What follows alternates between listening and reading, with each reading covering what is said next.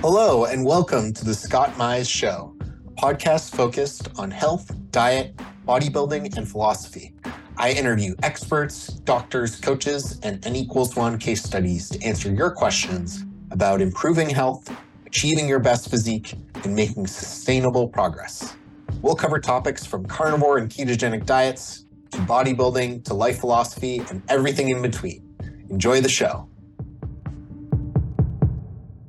Carnivore and ketogenic diets can be an excellent way to combat diseases we commonly associate with aging and degeneration in the modern world. But if you're like me, you want to do everything possible to stay in your prime physically and mentally as long as you can, especially with me thinking about starting a family.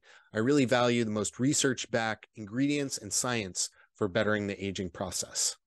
Today's sponsor is Neurohacker, which packs seven of the most science backed senolytic ingredients into one formula called Qualia Senolytic.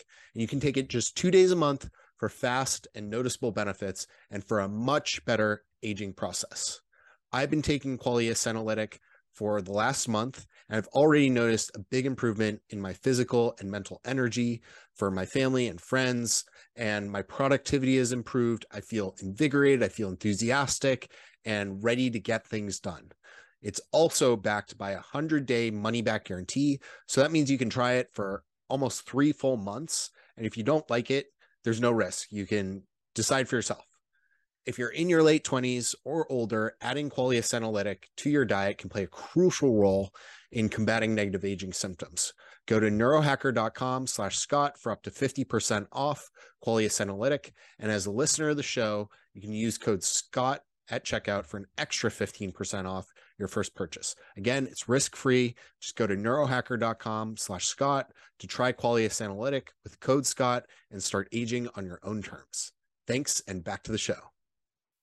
Dr. Greg Kelly is the Director of Product Development at Neurohacker Collective, naturopathic physician, and author of the book Shape Shift. He was the editor of the Journal of Alternative Medicine Review has been an instructor at the University of Bridgeport in the College of Naturopathic Medicine, where he taught classes in advanced clinical nutrition, counseling skills, and doctor patient relationships. Dr. Kelly has published hundreds of articles on natural medicine and nutrition, contributed three chapters to the textbook of natural medicine, has more than 30 journal articles ind- indexed on PubMed. Welcome to the show, Dr. Kelly. Having me today, Scott. Of course, of course. Um, and uh, I think your your research is really fascinating. I'm very excited to dive into it. But I'm curious, you know, what is your what is your personal journey um, with health and nutrition? What got you interested in this space? Sure. So it goes back. So my original degree was, um, I think they called it management engineering, but akin to industrial engineering. And I was a Navy ROTC scholarship. So when I completed that degree, I went directly into the Navy as an officer. That was 1984. And um, I was one of the weird officers, right? I cared about what I ate. Um, and in part, it, uh, it started pretty early in that time in the Navy. It occurred to me that I'd only ever eaten what people put in front of me, whether that was my mom, God bless her, for always making great meals, or you know, in college. And I had a buddy that was, you know, would have been your stereotypical gym rat, like great shape for the Navy. And I just asked him, I'm like, well, what what do you eat? And at the time, um, the book he gave me, I believe it was called Eat to Win by Elson Haas, but it would have been, um, you know, what was popular in that, you know, mid 1980s. So a high complex carb, low fat type of thing. And that became my blueprint at, at that point. But but long story short, almost from the get go in the Navy, I was committed to getting in better shape, doing whatever I could to stay healthy, eat better. Um, and the environment wasn't ideal for that. I was on ships, and so sleep deprived for a good chunk of that next five and a half years, and body clock disruption because of rotating shift work, blah blah blah. But long story short, before I got out of the Navy, at that point I had to give a year's notice um, just in essence, so that my current orders would be fulfilled and I wouldn't get new ones. And my intention was to become essentially a gypsy and just, you know, pare down to a backpack, kind of wander around the planet for the first time ever. And it occurred to me that to do that well, I'd need to step up my game and be better able to take care of myself. So I, you know, started to go to the library, pulled out books, and just stumbled on things on natural medicine. You know, so herbs, acupuncture, homeopathy, all kinds of things, and thought, wow, this is cool. How could I have never heard of any any of these things? Which would make sense, right? Uh, you know, coming from a pretty um, conservative background in the U.S. Navy, and so I started diving into those. And long story short, I never did the trekking around the world with my backpack. I stumbled on naturopathic medicine and found that as a profession, it just encapsulated almost all those things I'd become super interested in. And so shifted course and um, post Navy did pre med naturopathic medicine and finished that up in 96 and, you know, have been in the field ever since. Yeah, super interesting. And and what brought you to the world of nootropics and anti-aging and some of the areas that you've done a lot of work on more recently? Well, nootropics is is um, more recent in a sense, but I guess for me, one of the things I noticed when I was in naturopathic school, both as a student and then when I was teaching, is that a fair number of the people that come to that have had some type of a health challenge themselves personally, and then a practitioner, say naturopath or some alternative medicine practitioner, help them overcome that challenge. And I was somewhat the opposite. I didn't come from a health challenge. It was more, I, I would almost say selfish, right? I wanted to, you know, know what health looked like, do a better job at maintaining, and be able to take care of mine if something unforeseen happened. So, because of that, a question that drove me really from the get go, even in naturopathic school, was what does health look like? And how do we, you know, improve upon it no matter where we are on the continuum from already great health to less great?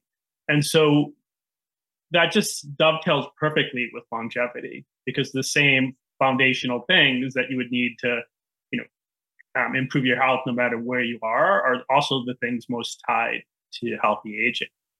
And you know, without a healthy brain, there's really not, you know, healthy aging. So the brain ends up being just a you know, pivotal player. So um, that combination, and eventually nootropics, you know, I think of nootropics as being on a continuum, you know, for everything from something you do just to perform better today. But in my mind, an ideal nootropic is something that also is improving your brain so that it's going to perform better for you over the, the weeks, months, and decades to come. Yeah, that's a really interesting philosophy, and I, I feel like it's somewhat in contrast to a lot of nootropics on the market, which are essentially glorified stimulants and caffeine. Um, so it's really cool that you've taken that approach with Neurohacker. Yeah, and I mean, I think um, caffeine, since you brought it up, is an interesting thing because it's very often I think people think almost in good or bad or right and wrong, almost a, a binary approach to things. And one of the things that um, you know I believe as just a general principle is the Goldilocks principle, right? So you know, one bowl's too hot, one bowl's too cold, and one's just right. And for most things, that translates into something akin to the dose makes the poison. So things like caffeine, I, I tend to use the word useful as opposed to good or bad. Is there you know, like a way to use it where it would be useful as opposed to like, you know, not using it. So the bowl's too cold or overusing it. The bowl's too hot. Yeah, that that's really intelligent. And um, talk about anti-aging. How did you become interested in that? How has your research there evolved? Um, and what has it led to in your work at Neurohacker? I think um, what do they say? Something like you know, fifty is the new forty, or something like that. Going back, I think um, you know, my generation, so I'm 61 now. Um, you know, I remember so this probably goes back to my mid 30s, going to like a buddy from Grown Ups um, wedding, and from a distance, seeing a bunch of people on the steps of the church next to him, and thinking, "Wow, like I didn't realize he had all these uncles." And then I get closer, noticed those were my friends, right? Some that hadn't done a good job taking care of themselves, and you know, it, like even before then, I had been, you know, an ardent practice uh, practitioner of yoga, and had been, you know, spent a little bit of a time in um in and around a Thai monastery learning meditation. Like I I think for my particular journey, the goal was always to produce you know more robust health, and that I guess in my mind that always translated into you know hitting 80, 90 and still being healthy and able to travel and do things. Like I I guess I just never conceptualized um, getting limited with age, and so almost like you would invest, you know, financially for the future. I, I've just, you know, going back even to that time period in naturopathic school, always been thinking in terms of, you know, are there things I can do now that are good investments for my future? So it was never really like a point in time per se that, oh, I'm super interested in longevity now. The field just blossomed in that time, but it's always been an interest. And a lot of the things that, you know, that so naturopathic traditional wisdom, so to speak, right? So, um, you know, the use of hot and cold, and now you see people using the cold plunges, right, to toughen themselves up to create that hormetic response, you know, as a way to, you know, generate more mitochondrial and cellular fitness. So, I think what's happened is that a lot of the more tried and true or naturopathic wisdom, which was often borrowed from other traditions, is now just better understood in terms of the mechanisms of how these things know, impact cells becoming healthy, mitochondrial networks staying healthy. This episode is brought to you by LMNT Electrolytes. This month, we're switching it up with an exclusive offer that's only for VIP LMNT partners, including Carnivorecast listeners. You can now receive this free sample pack along with any regular purchase when you use my custom link, which is provided in the show notes or my Instagram link in bio. That's drinklmnt.com forward slash carnivorecast, all one word. And as I said, I'll include the link in the show notes. LMNT electrolytes are convenient, evidence based, and delicious. And get yours today to help support the show. Thank you. Can you talk about um, cellular senescence? Um, and I may be pronouncing that wrong. Um, but what is what is senescence and, and how does it affect us? Yeah, so senescence just literally translates as you know aging. It's from some I think they're Latin words.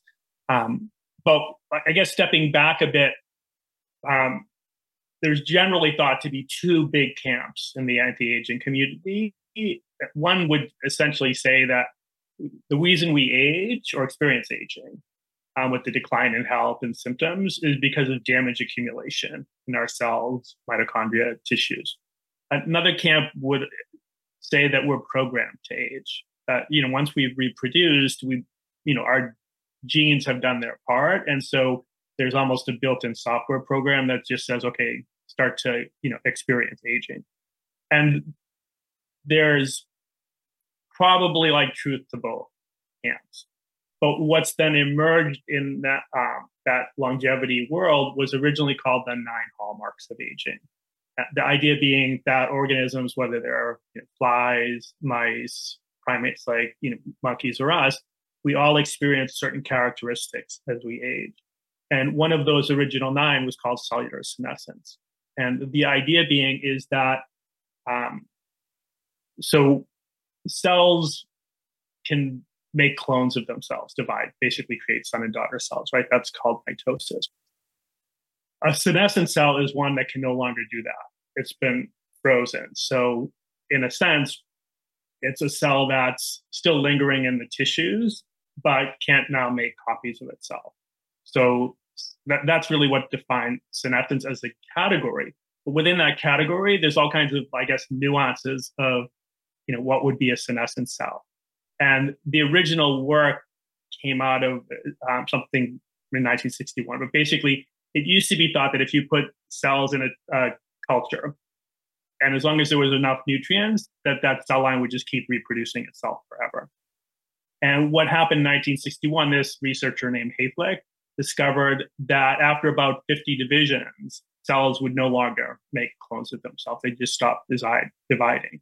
And so that became termed senescence, that, that inability for a cell to continue making copies of itself past a certain point. Um, and I would say more specifically, that's what would be called replicative senescence in today's lingo. And what eventually was found is that the reason for that is because of telomeres. Um, telomeres are these caps at the end of DNA that don't replicate. So each time we make a copy of our DNA, we lose a little bit at the edge. Those are the telomeres, or became known as telomeres. And at some point, when that telomere attrition, we've lost enough chunks, a cell will execute a stress response and just say, okay, I'm not going to make copies. And that makes sense because we don't want to copy damaged DNA. Right. So if if there's a possibility of damage, then the cell will say enough. Um, but what was eventually found in the, this this was all cell culture work at the time was that you could get a cell to execute the senescence program way in advance of telomeres becoming too short if you you know deprived the cell culture of nutrients or exposed it to ionizing radiation or did a number of different things that basically stress the cell. And so within the category of senescence there's that you know telomere attrition replicative senescence but there's also what's thought of as um, stress induced premature senescence. So way before a cell would you know stop dividing and making copies if there's things done to stress it it will just execute that senescence, program and the reason that's important is i think of stress as a continuum this is cellular stress specifically right so if um, like say nutrient deprivation, right? For whatever reason, you and I decide to do a prolonged fast. That would that would be a stress signal to our cells. So what they'll invariably try to do is along a continuum of adaptation. And one of the first things that cells always try to do is protect themselves. You know, so that would be things like upregulating glutathione and antioxidant defenses, things that would make them, you know, essentially better able to weather a tough environmental storm. If stress is beyond that, then usually they'll take some damage.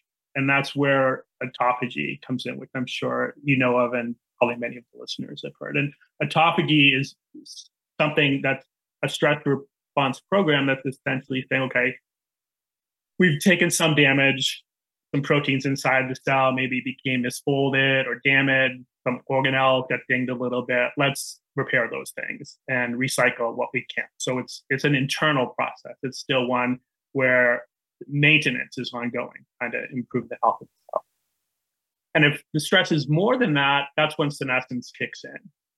And at that point, in a simple story, the damage is sufficient that the cell's like, okay, we can't fix it.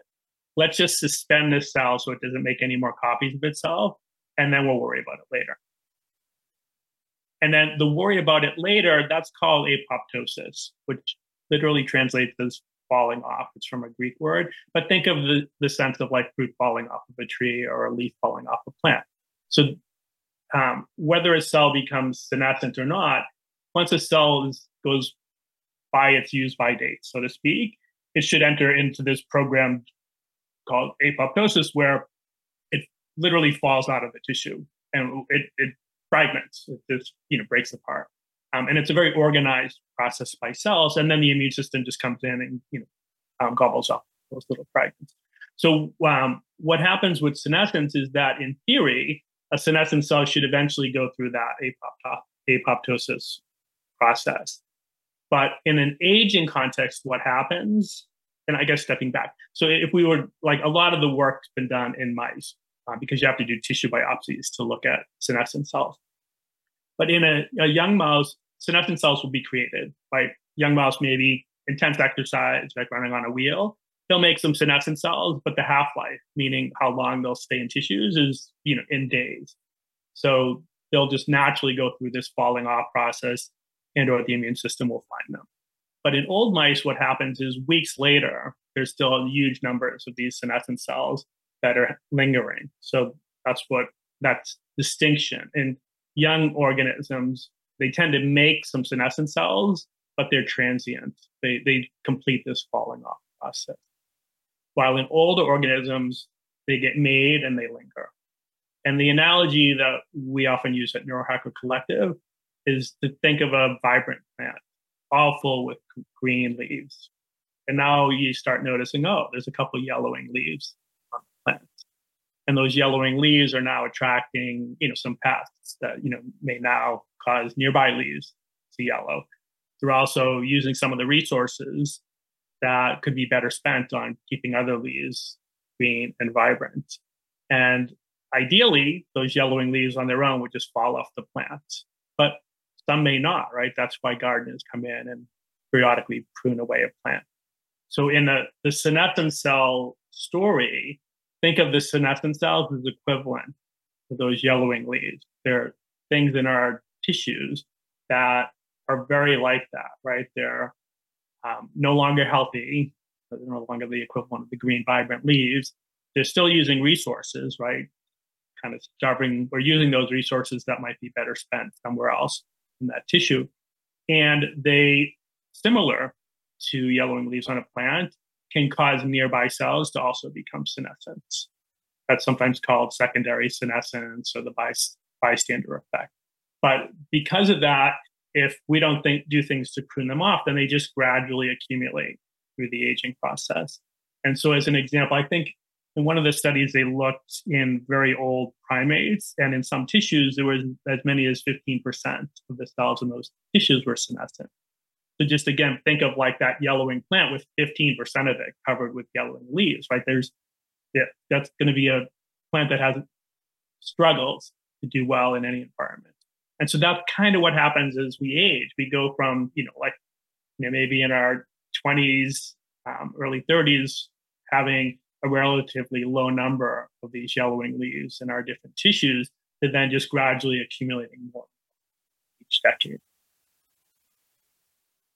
Yeah, that's really interesting. And how how does um, how can what are ways in which we can um, alter the senescent process in ourselves? Well, I think there's um there's a few different ways, but I think uh, so.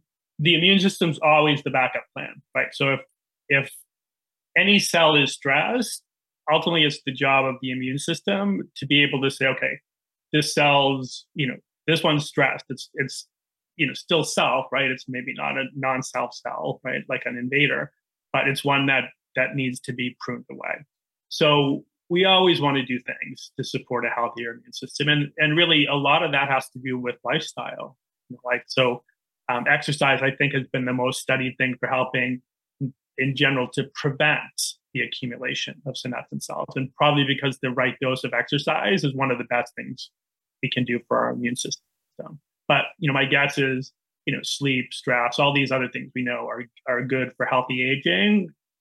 Eventually, we found that part of that reason is that they help um, prevent the accumulation. But once they've accumulated, one of the characteristics of senescent cells is um, basically it, it, they usually will say SCAP networks, but that stands for senescent cell anti-apoptotic pathways. But long story short is these lingering senescent cells, the ones that tend to accumulate with age, have generally found a strategy to prevent themselves from going through this falling off process. And it gets like into complicated science. But because of that, the natural clearance of them that would happen in young animals just doesn't happen in older animals. And so, starting, I think their first time was in 2009, their research on this, but they genetically altered animals so that they would make less senescent cells. And they found that those animals had were healthier through the aging process. And then in 2015, Mayo Clinic and Scripps Research or Scripps Institute of Aging, so a think tank, um, noticed that giving certain compounds would cause senescent cells to basically go through this falling off process.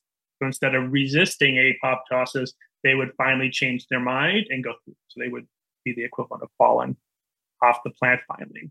And they gave the term senolytics to compounds that do that, that basically reverse this resistance to um, apoptosis. So that's um, you know eight years ago now, and since then there's just been a growing amount of interest in the research community and the longevity community in things that would fit into that senolytic category. So again, senolytics would be things that, in a simple sense, would convince a senescent cell that's lingering in our tissues to finally go through this falling off process. And um, some of the most, I guess, interesting ones to date happen to be um, flavonoids. Flavonoids are, are a subset of polyphenols, the natural plant defense compounds like um, quercetin, quercetin, um, as being the two that have been the most studied to date. And um, can you talk about Qualia Senolytic and what it does, how it works, um, and how it can help complement some of these things? Yeah, so Qualia Senolytic, we launched um, about a year ago. And um, so the I guess stepping back before we get to that, so one of the ways in animal studies and the ongoing human studies is that senolytics aren't like a vitamin that you would take, uh, you know, like a low dose every day. Um, from the get go, what they termed was a hit and run approach. But the general idea is that I mentioned that senescent cells we would normally make. So, as an example, if you and I did something that um, resulted in a an injury, you know, we in, like uh, injured our tissue because of overtraining, something like that. We're going to make some senescent cells. Part of what they do is useful. Right? I, I mentioned earlier, I like that idea of useful versus good or bad. So senescent cells aren't all bad. They these transient ones we would make after some kind of a, a trauma, they help to call the immune system in and to help regenerate tissue. Um, what are problematic are these ones lingering that don't fall off the plant. And so one of the ideas almost from the get-go with senolytics was this hit and run dosing. Let's just do a high dose of these things that can help, you know, the, this falling off or pruning away process but let's not do them every day and interfere with potentially good things senescent cells may be doing as well. And so Qualia Senolytic was um, created with that understanding in mind.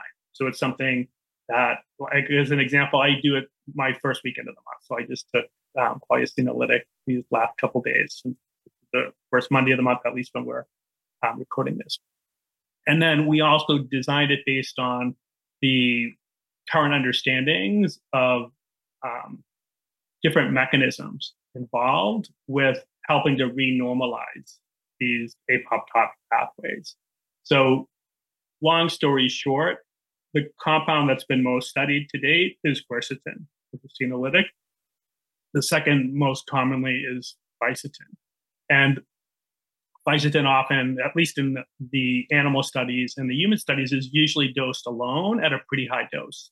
So, like the human studies, we use 20 milligrams per kilogram of body weight. So, um, when we created um, but in general, all your products in um, in as a product line, one of the things we always look at is a systems approach to things. So we tend to have fairly um, robust formulas, meaning you, you won't see many things, anything we currently make that just has one or two ingredients. We try to think of how can we stack things together to create a more, I guess, like holistic impact on the systems, in this case for um, senescent cells, that would be allowing the cell to linger. So, you know, we, um, Senolytic combines quercetin, fisetin, but then other plant compounds that help overcome other sticking points of senescent cells. So, um, piperlongumine is a, a alkaloid from long pepper, an Ayurvedic um, rejuvenator.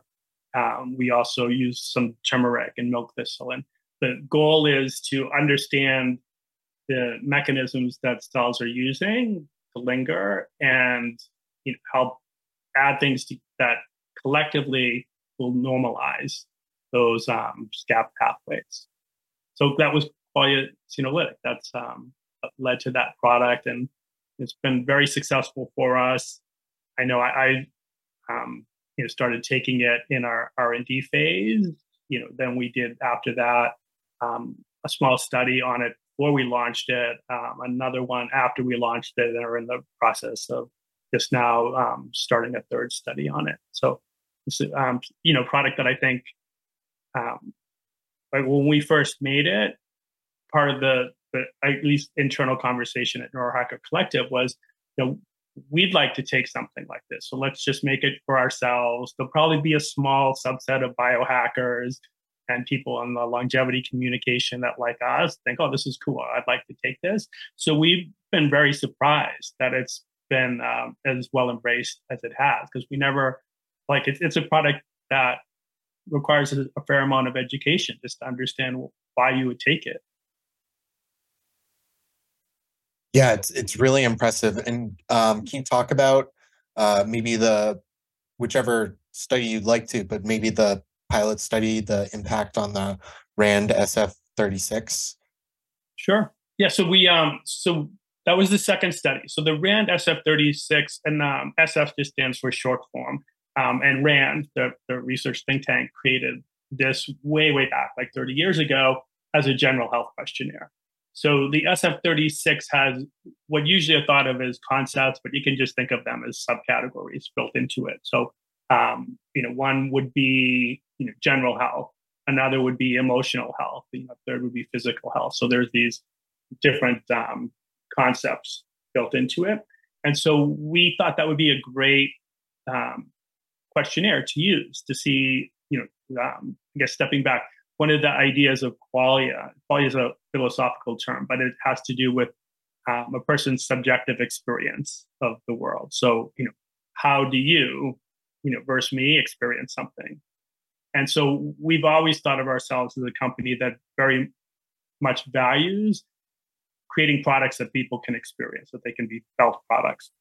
So, anyways, we wanted to get a sense of it within the, this um, general health questionnaire were there certain domains that people routinely experienced a benefit in from taking several cycles of Qualia And by a cycle, what I mean is take for two days, have some duration of vacation from it where you don't take it, and then retake for two days. So that would each two days would be one cycle. So what we did is had people do three cycles of it and we noticed in five of the six concepts, people, the group of people that we put through this study um, had improvements and in pretty wide areas. But one of the most, I guess, impressive was the percentage improvement in things that were in the emotional health category that surprised us. That's really cool. And uh, I, I didn't hear about the first study. Um, what what was that one about? Yeah, so that was so one of the things we always do before launching a new product is we'll do some type of what we call a pre-marketing beta study. So we'll recruit people, have them do the product, and then use typically again some type of a standardized questionnaire. So you know if we were doing sleep, we might use you know something that's been used in a lot of sleep studies. If we were doing a cognition thing, we would use a questionnaire more geared to that. So in this case, we were um, so I guess stepping back, there's no great lab test you can do that's a direct correspondent to senescent cells, and um, and it's because senescent cells are they'll use the word heterogeneous, but there's no one great marker that says, oh, this is a senescent cell, this isn't.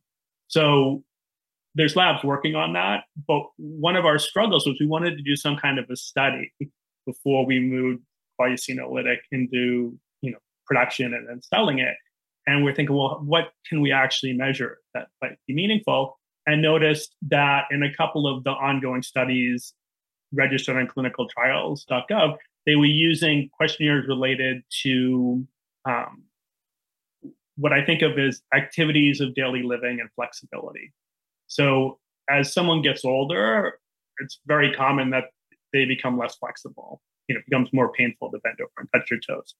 Um, and then they they can start to struggle with things like walking up and down stairs that cause some discomfort, as an example, or you know, taking groceries out of the car, all, all things like this. So what we decided to do was use that as our questionnaire, and we recruited people that already were having some challenges in these areas and had them do three cycles of Qualia over about a five week period, just to crunch down the amount of time in the study. Um, and what we saw is that for the group as a whole, there was about a 50% improvement in these different areas. So that that got us excited. That's a pretty big difference in such a short period of time. Yeah, that's amazing. Um, really powerful. Um, well, thank you so much, Dr. Kelly. It's been awesome to get to know you and hear about your story and um, the awesome things going on at Qualia um, or at Neurohacker, excuse me, including Qualia and Senolytic. Um, if folks want to check out Senolytic, um, I'll have a I'll have a link in the show notes, and you can use code Scott um, to save. And uh, where else can people find you, Dr. Kelly? And I'll have links to everything in the show notes. Um, well, Neurohacker, we do a great job on social media. Um, it's not me personally. I, I help uh, out the uh, woman Tina. That really is the star there. But Instagram, would be our the best place to follow us. That's where we commit to really um, you know, trying to educate and inform people. Um, me personally, you'll see I write a lot of the contact contact content that shows up on our blog. So, like for the Qualia Senolytic as an example, there's um, a blog post, the formulator's view of Qualia Senolytic, where I go into you know more detail in terms of you know what is a senescent cell and the ingredients that are in Qualia Senolytic, why we chose them, why we included the, the amount in a serving, the, the dose that we do. So um, the best place to see how I think about things is those types of blog posts. Perfect. I'll have links to that in the show notes. And thanks again for your time today, Dr. Kelly. It's been a pleasure. Thanks for having me, Scott. Thank you for listening to the show. You can find the Scott Mize Show on Instagram, YouTube, Facebook, and Twitter. Please leave a comment, like, review, or share the podcast with your friends or followers. It helps more people find the show.